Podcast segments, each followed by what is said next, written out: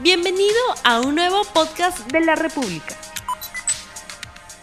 Buenos días amigos de la República, bienvenidos a RTV Economía. Hoy en este día 66 de aislamiento social obligatorio decretado por el gobierno para hacer frente al coronavirus. Cifras del Ministerio de Salud dan cuenta de 99.483 contagios por COVID-19. En tanto son 33.679 las personas, los peruanos que tienen alta médica, es decir, se han recuperado de la enfermedad, mientras que la lamentablemente damos cuenta de 2.914 personas, peruanos fallecidos por el coronavirus. Por eso es importante en este día 66, en este momento crítico de la cuarentena, todos debemos colaborar por nuestras familias, por los mayores, por los que están en la primera línea de batalla, por cortar la cadena de contagio. Es importante quedarse en casa. El día de hoy vamos a abordar el tema de la ley antimonopolio que fue aprobada por el Congreso, pero que todavía no entró en vigencia y obviamente tiene efectos perniciosos en la economía. Sobre el tema vamos a hablar con un especialista, con un experto en el tema de la Universidad Católica, el profesor José Tábara, pero antes de presentarlo, vamos a mostrar en pantalla la pregunta del día. La tenemos de inmediato. ¿Cómo afecta a los más pobres no contar con una ley antimonopolio? ¿Cómo afecta a los más pobres no contar con una ley antimonopolio? La repito, sí, para que usted pueda enviar sus preguntas, enviar sus comentarios. Comparta usted el programa y de inmediato damos ya pase a José Tábara. José Tábara, buenos días. ¿Qué tal? Muy buenos días, Rumi. Bien, José Tábara es profesor principal del Departamento de Economía de la Pontificia Universidad Católica del Perú y experto en estos temas de regulación de fusiones y adquisiciones. En principio, eh, José, ¿qué ha pasado? Porque esta ley llamada también ley antimonopolio debería haber estado en vigencia el 20 de agosto de este año, pero se ha postergado para el primero de marzo del próximo año. Esto, ¿cómo lo ves en principio esta decisión del gobierno? Bueno, eh, con mucha preocupación, ¿no? Con mucha preocupación porque justamente en momentos como este, eh, en los cuales las muchas empresas pequeñas, medianas, están hibernando, no pueden operar, están con algunas debilidades, con serias debilidades, están en crisis muchas de ellas, eh, el riesgo es de que se concentren aún más los mercados, ¿no? Recordemos que esta llamada ley antimonopolio, que es en realidad una ley que regula las fusiones entre empresas, las concentraciones económicas, eh, se viene discutiendo hace veintitantos años. ¿no? Yo he estado revisando mis archivos desde 1996, 97 que esto se viene discutiendo y por diferentes razones que tienen que ver en gran medida con ideologías que han fracasado y con presiones de los grupos de interés, se ha postergado veintitantos, veinticinco años la aprobación de esta ley. Finalmente se aprobó como decreto, como decreto de urgencia, ¿no? Eh, y luego eh, se acaba de promulgar un decreto legislativo que posterga su entrada en vigencia para marzo, como bien, como, como bien comentas. El argumento para postergar la puesta en vigencia de esta norma es de que el Indecopi necesita mayor tiempo, dada la cuarentena, no ha podido aún eh, convocar a los equipos técnicos encargados de formular el reglamento de la ley y los lineamientos de aplicación de la ley. ¿no? Yo lo he manifestado ya públicamente, creo que se hubiera podido recurrir al teletrabajo, adelantar un poco los plazos, pero al parecer el Indecopi considera que aún eh, apurando el trabajo con teletrabajo, con estas herramientas, no va a estar en condiciones de tener listo el reglamento ni los lineamientos hasta antes de, marzo. ¿no? Eso es riesgoso por lo que las fusiones que podrían ocurrir ahora. ¿no? Así es, es importante que todos, la mayoría en el Perú, la gente que estamos trabajando, lo estamos haciendo por teletrabajo desde nuestras casas. Es más, esta entrevista también está siendo realizada por teletrabajo, desde tu casa, desde mi casa, en tiempos normales. Obviamente la entrevista sería en el sede de televisión de la República. Tenemos entonces una ley que regula fusiones y adquisiciones, pero está en el papel. No funciona, está pintada en el papel, no funciona. Esto de alguna manera les afecta a los más pobres. Ángel Gurría en el año 2016 señaló que los monopolios, los oligopolios afectan más a los pobres porque son los que tienen que pagar mayores precios, tienen que pagar diversas condiciones que son anómalas obviamente para sus economías. ¿Qué opinas tú de esto? Efectivamente, yo he estado revisando mis archivos porque vengo siguiendo este tema, como te digo, desde fines del, siglo pasado tengo artículos publicados al respecto llamando la atención sobre este problema, eh, y he encontrado un informe de la OSDE del año 2004, en el cual la OCDE, que como sabemos es una especie de organización que eh, agrupa pues a los países ricos de mayores niveles de ingreso, al cual aspira a ingresar nuestro país, llamaba la atención sobre este problema en el año 2004 y decía, la política de competencia en el Perú está incompleta, no tiene este pilar tan importante que es el control de concentraciones empresariales. Y de hecho, estas concentraciones, como sabemos, en algunos casos son el resultado de que el Estado persigue a los carteles, es decir, grupos de empresas que se ponen de acuerdo, empresas independientes que se ponen de acuerdo para fijar los precios, las descubren, ¿no? las investigan, terminan sancionándolas, sancionándolas y en el camino se empiezan a fusionar entre ellas con lo cual le sacan la vuelta a la ley contra los carteles y forman estos eh, monopolios, lo cual ha ocurrido en varias industrias, industria de la cerveza, en industria de los alimentos, la industria de la leche, eh, en los medicamentos y en varias otras industrias, en los bancos, etcétera. Entonces es un problema muy, muy grave que, el, que el Perú no cuente con esta ley que tienen todos los países en la región desde hace varios años, salvo Cuba, ¿no? Cuba, bueno, como sabemos, no necesita una ley de este tipo porque tiene un Estado, en fin, es otro tipo de régimen, ¿no? Pero acá por razones, como digo, ideológicas, se han opuesto de manera insensata, ¿no? Este, eh, tecnócratas ¿no? y eh, gremios empresariales como la CONFIEP, incluso la Sociedad de Industrias, eh, la Cámara de Comercio de Lima. ¿no?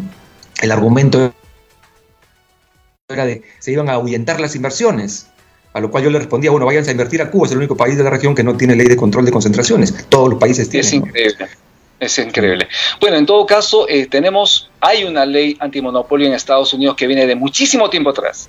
La experiencia internacional. Sí. ¿Perdón? De 1890. Es la ley, la ley antitrust de Estados Unidos. Es increíble. Eh, eh, lo que implica entonces que de no funcionar una ley antimonopolio en el Perú, tendrían plazo ahora que posiblemente las empresas van a estar debilitadas, van a haber obviamente espaldas financieras más grandes que van a comprar algunas empresas más pequeñas de tal manera que se van a hacer más poderosas. Y al concentrarse el mercado, esto obviamente va a afectar a los más pobres. Sin duda. Por ejemplo, pongo un, ejemplo. Mañana tranquilamente podrían fusionarse las dos grandes cadenas de supermercados que existen, ¿no? Eh, que una es la del grupo Sencosud, que tiene Wong y Metro, y la otra es la del grupo Intercorp, que tiene Plaza Vea, Vivanda, etc. Se podrían fusionar y se crea una sola gran cadena de supermercados y podrían fijar los precios que, maximizan las este, ganancias de la nueva corporación. Eh, eso sería terrible, ¿no? Eh, lo mismo podría ocurrir en, muchos otros sectores sensibles. Podría seguir concentrándose el mercado de las farmacias, por ejemplo, que ahora hay una sola gran cadena y todas las farmacias independientes podrían ser absorbidas por el grupo y no hay norma que lo impida. ¿no? De hecho, dado los umbrales de la nueva ley que se ha aprobado, eso tranquilamente podría ocurrir. Las farmacias independientes podrían ser absorbidas, engullidas por el pez grande que se come a los peces chiquitos. ¿no? Así es. Tenemos preguntas del público. Esto es RTV Economía, el programa económico del Diario la República, que usted lo puede ver en las diferentes plataformas de Facebook, Twitter, YouTube y obviamente en la página web de la República. Pregunta del público. Señor Tábara, ¿existen grupos de poder económico en el Perú? ¿Y cree usted que estos grupos de poder económico no quieren que entre en vigencia la ley? ¿Qué buscan con ello? Bueno, yo he escuchado directamente en el Congreso de la República, puesto cuando, cuando se discutió este proyecto de ley me, invitaron al, Congreso, invitaron también a los representantes de los principales gremios empresariales, algunos de ellos liderados por, por, las cabezas de los grupos económicos, ¿no? Eh, estuvo ahí el señor Benavides, si, si, mal no recuerdo, y todos ellos argumentaban de manera muy inconsistente, ¿no? Puesto que en todos los países capitalistas en el mundo civilizado existen estas leyes, ¿no? Como le digo, en el Perú la excepción, en la región el Perú es la excepción, es una mosca blanca, ¿no? Eh, es inaudito y nos vienen llamando la atención, como les digo, expertos internacionales, todos los expertos que vienen al, Perú se sorprenden, ¿no? De que en el Perú no exista una ley que impida que eh, las empresas a quienes no les gusta la competencia se compran a sus competidores y se los compran, se los compran, se los compran hasta que la competencia desaparece. Los mercados se monopolizan no porque las empresas sean más eficientes y ofrezcan mejores precios eh, que sus competidores. los mercados se monopolizan porque se compran a sus competidores, lo cual no es aceptable en ningún país del mundo capitalista. ¿no? Acá estamos en un extremo, hemos estado en un extremo radical. Felizmente no hemos tenido que llegar a una situación como, como esta. Felizmente el Congreso anterior, el Congreso que, se, que fue disuelto, al final aprobó la ley, pero un fantasma, como bien comenta el congresista Jorge del Castillo, un artículo que publicó La República hace dos días, un fantasma cambió una palabrita del texto para dilatar, para entrabar, para entorpecer la aprobación de la ley. ¿no? El, gobierno actual felizmente ha sacado un decreto de urgencia y ha aprobado la ley, pero todavía no la ha puesto en vigencia, porque no están los equipos técnicos eh, suficientemente organizados, calificados, ni los reglamentos aprobados para aplicarla, ¿no? Pero es, una ley de, urgencia, así es. Sí, es una ley urgente, obviamente. El mercado peruano está concentrado en pocas empresas. Refresquenos usted, ¿cuáles son los sectores que muestran mayor concentración de mercado y por qué es riesgoso, obviamente, para el país y fundamentalmente para los usuarios y los consumidores? Bueno, lo preocupante es que los sectores que muestran altos eh, niveles de, eh, concentración son, eh, en algunos casos, mercados que producen bienes de primera necesidad, ¿no? El mercado de alimentos, el mercado de bebidas, muestra altísimos niveles de concentración. Yo he revisado las cifras, en algunos casos estamos hablando pues de la empresa más grande del mercado concentra pues el 70, 80%, ¿no? Me refiero a diferentes rubros del mercado de alimentos, ¿no? Este, luego eh, tenemos en la banca una concentración muy importante, hay muchos bancos, es cierto, pero los cuatro bancos más grandes concentran eh, una alta participación en lo que es el, los depósitos y las, y las colocaciones. Algunos, en algunas industrias también hay alta concentración, pero están felizmente reguladas, ¿no? Es el caso de las industrias de redes, telefonía, energía, ¿no? Ahí tenemos reguladores, lo cual me lleva a un punto muy importante, ¿no? Cuando la concentración es demasiado alta, lo que le corresponde al Estado es regular, ¿no? Si las empresas quieren competir, que mantengan pues una estructura competitiva. Pero si las empresas no les gusta la competencia, se compran a sus competidores, bueno, que se sujeten a las consecuencias, que son la regulación. ¿no? La otra alternativa es la empresa pública. ¿no? La empresa pública podría regular también los precios, como es el caso del mercado de hidrocarburos, también un mercado altamente concentrado. Las cadenas de distribución minorista de, hidrocarburos, que son los grifos, también se han concentrado. ¿no? Hace poco tiempo eh, PEXA fue absorbida por el grupo Primax, ¿no? Eh, eh, y con lo cual uno se va por la carretera, ve varias marcas de grifos, varias marcas de gasolina, cree que hay competencia, pero no hay competencia, son diferentes marcas que pertenecen al mismo grupo económico, ¿no? Que puede fijar. Tenemos preguntas. Así es. Tenemos preguntas del público. Dicen lo siguiente: ¿Cree usted que los lobbies empresariales han estado detrás de esta decisión de Indecopi de no hacer el reglamento y de postergar su aplicación de la ley para antes de marzo del año siguiente? Bueno, eso sería entrar en el terreno de la especulación, ¿no? O sea, no estoy seguro si los lobbies han, tienen, tienen llegado ¿no? al, al Indecopi. Lo que sí me consta es que los lobbies son muy activos en el Congreso de la República. De hecho, esas, las veces que me invitaron a, a discutir el proyecto de ley, me recibía una señorita, ¿cómo está doctor Tara? Yo soy representante de la Sociedad de Industrias, yo trabajo acá en el Congreso. Entonces tenemos a los gremios empresariales que ponen gente trabajando en el Congreso, asesorando, supongo, a los asesores de los congresistas o a los propios congresistas, tratando de promover que salgan leyes a su, a su favor. Y ni siquiera leyes a su favor, ¿no? Porque vean ustedes a las empresas peruanas, agrupadas muchas de ellas en la Sociedad de Industrias o en la Cámara de Comercio de Lima, les debería interesar tener un entorno competitivo y no que exista un monopolio o un monopsonio que eh, imponga su poder de compra o su poder de venta y que les imponga condiciones y que no les permita prosperar. ¿no? La libertad de empresa es justamente eh, involucra la exigencia de que exista competencia, que existan posibilidades de crear empresas sin sujetarse a condiciones abusivas que imponen estos grupos económicos. ¿no? Eh, lo que quiero decir es. que a veces estos, estos gremios ni siquiera son conscientes de cómo defender bien sus intereses, ¿no? Es absurdo que se opongan a este tipo de normas, que son normas universales en el capitalismo contemporáneo. Estamos hablando eh, dentro de un, marco de economía social de mercado que habla la constitución peruana.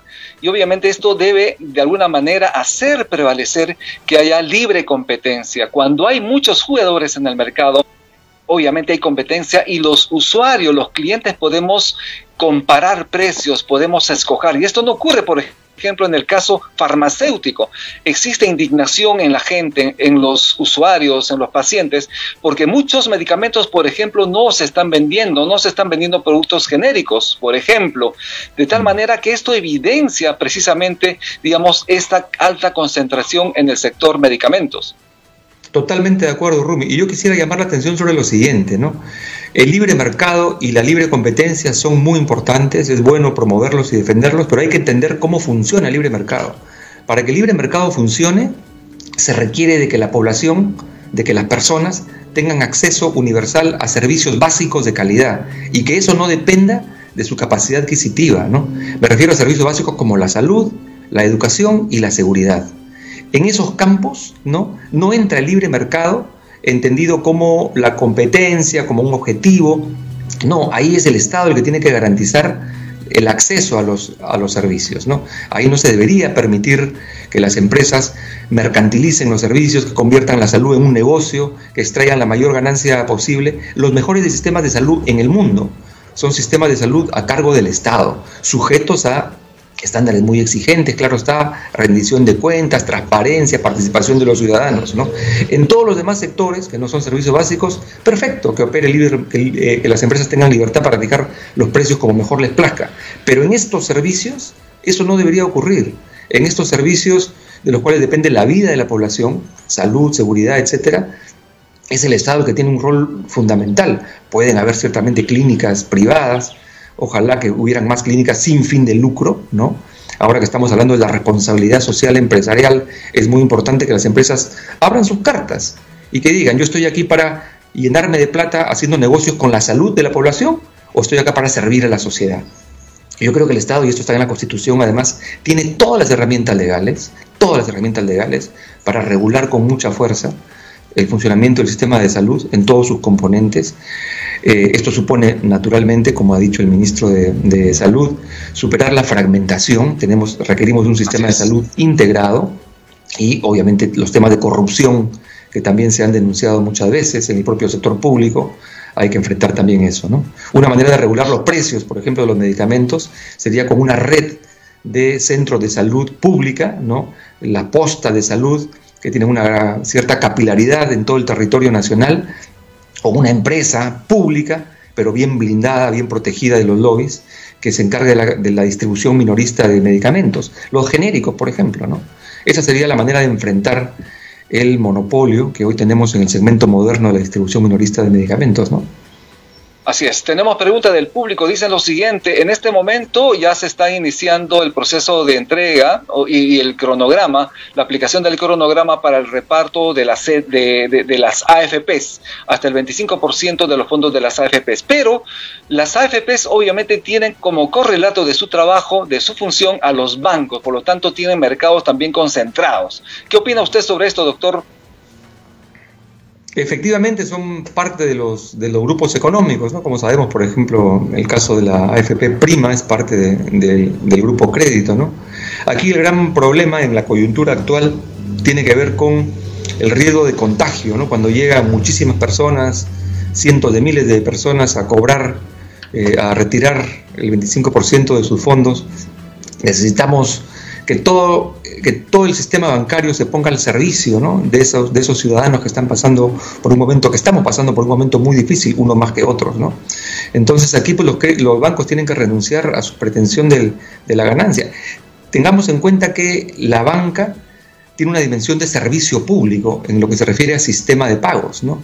Tenemos que recuperar esa noción de servicio público. La banca puede hacer negocios ofreciendo créditos a las empresas en condiciones comerciales con las reglas de libre mercado, perfecto. Pero en lo que se refiere a su función de sistema de pagos, ¿no? El banco, los bancos tienen que sujetarse a normas que el propio Estado establece, vía la Superintendencia de Bancos y Seguros o vía el Banco Central de Reserva. ¿no? Yo creo que es el momento en, el que es urgente que los bancos abran sus plataformas, las interconecten, para que el Estado pueda llegar a los ciudadanos, no solamente con el tema de, de las AFPs, sino también con el bono. ¿no? Que es muy importante que el bono llegue a todos los ciudadanos. Para terminar el programa queremos hacerte una pregunta y tiene relación con lo señalado en una reciente entrevista a la República a la periodista Anilú Torres en la sección Economía de Juan Luis Crucelegui de la Conferencia de las Naciones Unidas sobre Comercio y Desarrollo de la UNTAD. Él señala que en la entrevista que son los hoteles, los restaurantes, el sector aéreo, son los sectores donde se registrarían más compra de empresas y obviamente en una situación complicada con el Perú cuando no tenemos la vigencia de una ley antimonopolio, obviamente las empresas, estos sectores se van a hacer más fuertes. Con este comentario tuyo y esta respuesta estaríamos terminando. Muchísimas gracias. Con todo gusto, efectivamente es, eso ya viene ocurriendo. Algunas empresas en la industria de la aviación comercial han entrado en procesos de reestructuración, procesos de quiebra. Algunos tienen lugar en Estados Unidos, en otras este, jurisdicciones. Lo mismo va a ocurrir sin duda en el caso de los hoteles. Muchos hoteles de cadenas medianas serán probablemente absorbidos por eh, cadenas mucho más grandes que tienen más espaldas financieras. ¿no? Ese es un buen ejemplo de cómo momentos como este eh, generan un, un, escenario favorable justamente para la concentración. Si tuviéramos una ley de control de concentraciones, podríamos regular ese tipo de decisiones para evitar que los ciudadanos nos veamos perjudicados una vez que regresemos a las nuevas normalidades ¿no? que vendrán. ¿no? Eh, en fin. Esa para finalizar, eh, para finalizar José, ¿cuál sería, ¿cuál sería tu recomendación al gobierno y al Indecopi que seguramente te están escuchando con la finalidad de revertir esa posibilidad de que entre en vigencia la ley hasta marzo del próximo año? Bueno, el decreto legislativo ya, ya ha sido publicado. ya está. Estoy seguro de cuál es el curso que va a seguir, pero mi llamado sería a trabajar a toda máquina, ¿no? Para tener listos el reglamento y los lineamientos y el equipo técnico eh, en el menor plazo posible. Y si es posible, si se puede, adelantar la vigencia de la ley. Nada, nada cuesta que el propio gobierno saque un nuevo decreto legislativo adelantando la fecha de vigencia de la ley. Ojalá que eso pueda ocurrir, ¿no es cierto? Y ojalá que las empresas también actúen con mucha responsabilidad, con mucho criterio, y que sepan que los medios de comunicación están poniendo los reflectores en este tipo de decisiones. Así es, con mucho patriotismo y sin mercantilismo fundamentalmente. Estuvimos con José Tábara, él es profesor principal del Departamento de Economía de la Pontificia Universidad Católica de Perú y el día de hoy hemos abordado el tema importantísimo que tiene que ver con esta ley de fusiones y adquisiciones que debe ya estar funcionando en el país y que se requiere para que obviamente funcione y haya mayor libre competencia que requerimos en el país. Esto es RTV Economía en este día 66 de aislamiento social obligatorio. Te recomendamos te pedimos, quédate en casa. No es posible que siga creciendo la curva de contagios. Tenemos que frenarla. Para ello tienes que quedarte en casa. Y es importante también que te informes con noticias de verdad. En la República estamos trabajando. Todos nuestros colegas están trabajando para entregarte información de verdad, información oportuna. Comparte el programa RTV Economía en tus redes sociales. Nos vemos mañana con un poderoso programa. Muchísimas gracias. No olvides suscribirte para que sigas escuchando más episodios de este podcast.